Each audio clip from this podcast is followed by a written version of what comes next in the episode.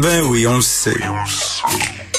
Martineau, ça n'a pas de bon sens comme il est bon. Vous écoutez Martineau. Cube Radio. Alors, euh, nous euh, devons parler maintenant de euh, le, le collège Dawson. Est-ce que on devrait, euh, est-ce qu'on devrait euh, obliger euh, les, les à adopter, à appliquer la loi 101. Vous savez que Jean-François Lisée, par exemple, était contre. hein. Il était contre l'application de la loi 101 dans les cégeps, absolument. Et il a fait un virage, un 180 degrés. On l'a vu aussi lors de leur congrès virtuel. Les péquistes, euh, rapidement, euh, ont adopté cette proposition-là. Donc, euh, est-ce que c'est l'idée, l'avis de Daniel Turp, on m'en parler, Daniel Turp, les professeurs de droit à l'Université de Montréal, ancien député péquiste de Mercier. Bonjour, Monsieur Turp. Bonjour, M. Martineau. Euh, bon, comme je le disais, euh, Jean-François Lisée était contre. Euh, Je crois que Pauline Marois aussi euh, était contre. Vous, est-ce que vous avez changé d'idée ou vous étiez toujours euh, pour l'application de la loi 101 au cégep? J'étais toujours pour. Toujours Quand pour.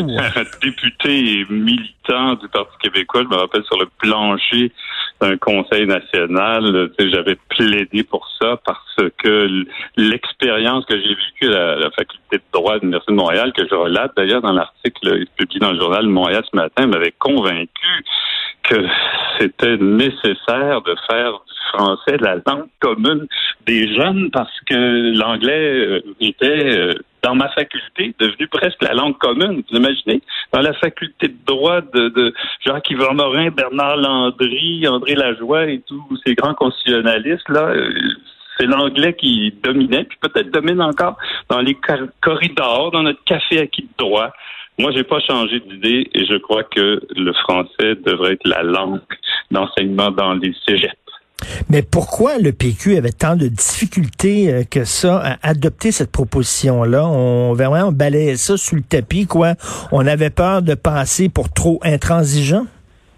Moi, je pense que oui, puis parce qu'il y a des jeunes euh, péquistes même qui étaient contre ça, puis on voulait pas trop les brusquer, puis il y avait eu des débats dans le cadre de la commission Larose, des recommandations qui voulaient qu'on devrait pas aller là, mais je pense que même Monsieur Larose a changé d'idée là-dessus comme d'autres, et, et, et, et moi, je crois que c'est essentiel parce que dans les cégeps, euh, quand on le fréquente en anglais, comme beaucoup de francophones et d'allophones le font, la- l'anglais devient la langue de socialisation, la langue dans laquelle on pense, on, on parle, on écrit, on lit les journaux et ainsi de suite. Et je l'ai vu à la faculté de droit parce que les, les jeunes allophones de Dawson qui viennent à la faculté chez nous, euh, ils parlent anglais, ils parlent anglais avec les francophones.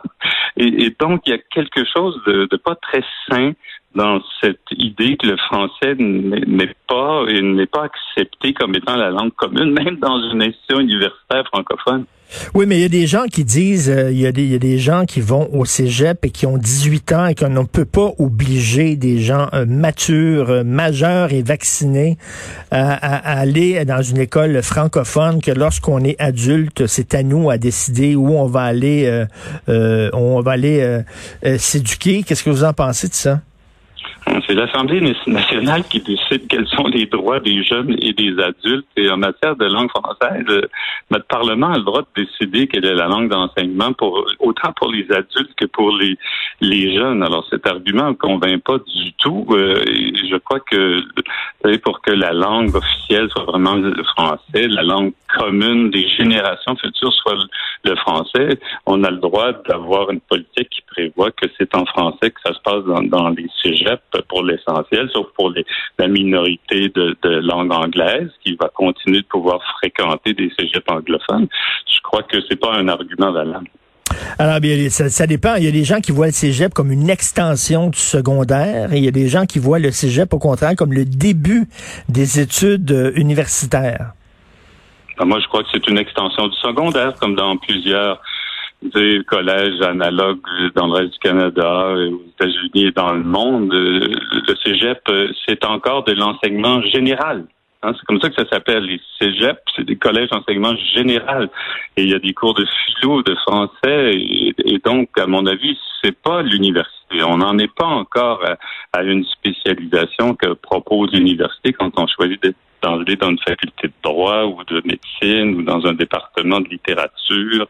Alors donc ça, ça non plus, c'est pas un argument qui tient la route à mon avis. Mais la CAQ, ils sont pas là, Au contraire, la CAQ a donné, sont en train de donner euh, des millions de dollars au cégep Dawson pour en faire euh, le plus gros cégep au Québec, alors que c'est un cégep anglophone. On est en train de financer euh, l'anglicisation de nos, de nos immigrants. Je suis d'accord avec cette proposition et je crois que la CAQ devrait changer son fusil d'épaule. C'est pas acceptable. Le, le cégep euh, Dawson qu'il qu'il croise comme il le fait à, parce que c'est des francophones et des allophones qui excluent d'ailleurs parfois des anglophones. Moi, j'ai une amie qui m'a dit que son son jeune anglophone n'avait pas été admis à Dawson et, probablement parce que c'est des francophones allophones qui ont été admis. Alors, à mon avis, la CAC doit changer son fusil d'épaule et j'espère que le projet de loi qu'elle va présenter, Simon Jolin Barrette, va euh, tenir compte de tout ce qui se dit maintenant. Les voix se multiplient là pour qu'on change la politique puis qu'on applique la loi 101 au cégep. Et d'ailleurs, dans l'article, j'ai fait un petit exercice de rédaction. Ça prend 101 mots pour changer le, peut-être même le, statut et l'avenir du Québec pour que les francophones et la français deviennent et continuent d'être la langue des générations futures parce que je m'inquiète moi quand je vois ce qui se passe euh, dans, dans, dans les institutions d'enseignement, dans les cégeps et les universités. D'ailleurs, euh, je, le souligne hein, que vous avez justement écrit une lettre qu'on peut lire dans la section Faites la différence du Journal de Montréal, Journal de Québec. Mais là, le problème, c'est que la CAQ, c'est une coalition et il y a des gens là-dedans qui viennent du PQ. C'était peut-être des péquistes euh, euh, un peu frustrés qui ont rejoint la CAQ. Il y a des gens du Parti libéral aussi. Donc, on se demande jusqu'à quel point Simon Jolet Barrette est, est, isolé au sein de son propre parti. On sait que Simon Jolet Barrette est très nationaliste. Est-ce qu'il isolé? Est-ce qu'il est tout seul dans son parti? Est-ce qu'il va avoir des appuis? Y a-t-il des gens qui vont lui dire oui, euh, il faut que tu resserres vraiment la loi 101? On verra ça lorsqu'il va déposer son projet de loi. J'espère que ce sera le cas. Puis, tu sais, mon collègue euh, Guy Rocher, là, ce, grand intellectuel du Québec, vous l'avez lu comme peut-être comme moi, là, a invité euh, Simon Jolin Barrette à être le Camille Lorrain de la CAQ. Et M. Lorrain avait convaincu René Lévesque et plein d'autres ministres qui n'étaient pas convaincus qu'il fallait adopter des mesures costaudes, comme le dit M. Jolin Barrette, sur, sur la langue d'enseignement, entre autres. Là. Puis là, c'est, on est à une autre étape où c'est clair que si on légifère pas pour que les francophones et les allophones continuent leurs études dans, dans des cégeps francophones avant de choisir l'université dans la langue de leur choix, moi, j'ai Bon, je pense que là, on, devrait assurer et permettre le libre choix. Ben là, il y a un danger réel que les jeunes générations deviennent des jeunes générations qui ne valorisent plus le français, qui ne veulent plus euh, donner de l'importance à la langue française, même au Québec, dans leurs échanges avec d'autres Québécois de toutes origines et de toutes langues. Alors je crois et j'espère que Simon Jolin Barrette va être capable de convaincre ses collègues et au premier chef François Legault. Si le français compte pour François Legault, il devrait dire c'est en français que les étudiants francophones et les allophones devront maintenant faire des études collégiales. C'est peut-être une mesure drastique d'appliquer la loi 101 au cégep, mais il faut se rappeler que nous sommes dans une position très vulnérable. Nous sommes une province euh, entourée d'un océan anglophone et donc c'est certain que ça prend des mesures euh, draconiennes pour protéger le français.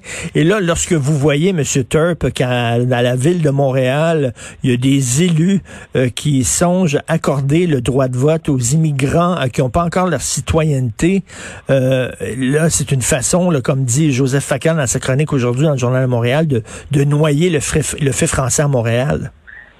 Bon, je partage cette vue aussi. euh, c'est bien, ça va bien au-delà d'ailleurs de nos de nos chartes qui accordent un droit de vote aux, aux personnes qui détiennent la citoyenneté. Et, et- et ça paraît comme être une mesure euh, assez opportuniste au plan électoral, sachant la façon dont les personnes qui euh, sont susceptibles d'acquérir la citoyenneté parce qu'ils sont résidents ou résidentes permanentes votent.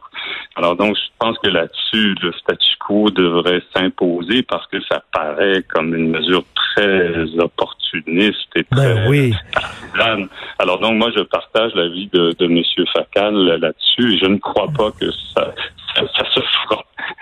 Ben, d'a- d'ailleurs, euh, pourquoi on, euh, ça prend un certain temps avant d'avoir la citoyenneté d'un pays? C'est parce que ça prend un certain temps avant de connaître la situation euh, du pays, comment ça fonctionne. Et surtout, le Québec, c'est assez compliqué.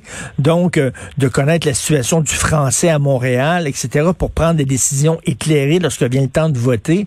Et là, on accorderait finalement le droit de vote au municipal à quelqu'un qui vient de débarquer il y a une semaine de l'avion et qui est immigrant reçu. Ça n'a aucun sens. Visiblement, D'autant- c'est... d'autant- Oui. D'autant plus, M. Martineau, que vous savez, ce qui est aberrant, c'est qu'on peut obtenir la citoyenneté canadienne, même si on vit au Québec et on a été résident permanent pendant le, le- le temps qu'il faut pour devenir citoyen, sans avoir une connaissance de la langue française. Parce que il, il suffit de démontrer qu'on a une connaissance de l'une des deux langues officielles, l'autre étant l'anglais, pour obtenir la citoyenneté. Ça, c'est une autre aberration.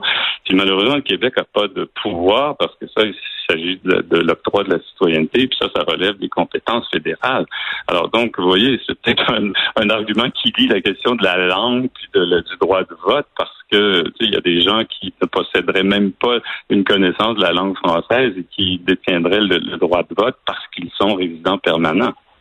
C'est un, on va voir, on va voir ce que la CAQ dans le ventre euh, et bien sûr, on va suivre ça de très près. Merci beaucoup, Monsieur Daniel Turp. Donc, on peut lire votre lettre euh, sur euh, l'application de la loi 101 dans les cégeps, dans la section Faites la différence. Merci, Monsieur Turp, professeur de droit à l'Université de Montréal.